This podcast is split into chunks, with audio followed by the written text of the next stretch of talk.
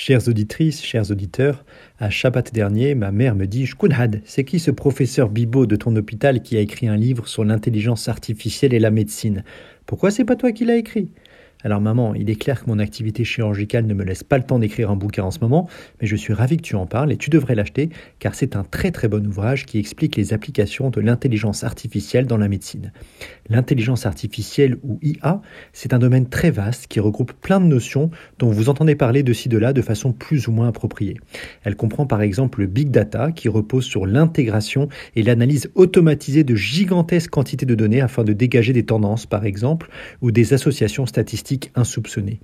L'IA, c'est aussi le machine learning, un apprentissage automatisé fondé sur des méthodes mathématiques et statistiques pour apprendre au programme à accomplir des tâches à partir de données.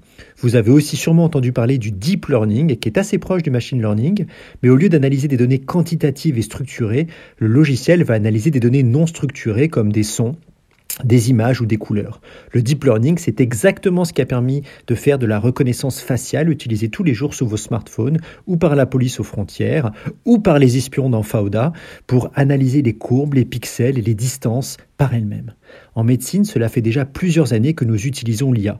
Par exemple, l'Agence de la biomédecine utilise un algorithme pour attribuer les greffons à des receveurs afin d'optimiser la compatibilité entre donneurs et receveurs, mais aussi pour garantir l'équité entre tous les receveurs en attente en France. L'algorithme va intégrer de nombreuses données médicales et immunologiques.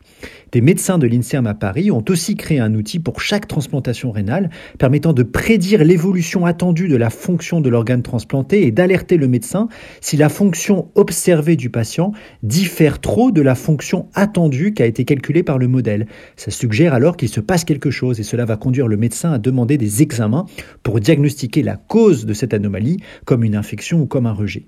L'IA peut aussi être utilisée pour faciliter une tâche laborieuse, comme par exemple l'analyse de milliers d'images radiologiques en beaucoup moins de temps que l'humain. Elle permet aussi de diminuer la courbe d'apprentissage. C'est-à-dire que c'est un outil qui peut permettre à un jeune médecin d'être aussi performant que plusieurs dizaines d'experts. Il y a quelques années, un modèle d'IA permettait d'analyser une photo d'un grain de beauté et de dire si c'était un simple grain de beauté ou un mélanome, bien mieux que plusieurs dermatologues réunis. Comment est-ce possible? Eh bien, on a montré au programme des milliers de photos de grains de beauté et de mélanomes, permettant à la machine de trouver par elle-même des signes distinctifs et donc de gagner de l'expérience, comme un dermatologue qui en aurait vu des milliers. Il y a pour l'instant des limites, bien sûr. En chirurgie, par exemple, l'immense variabilité des situations cliniques et anatomiques rend la tâche complexe, mais là encore, puisqu'il faut traiter des millions d'informations, il n'y a aucun doute que dans quelques décennies, la machine fera mieux que l'homme. Il existe bien sûr des risques à cette IA, et je pense en particulier à la gestion des données personnelles.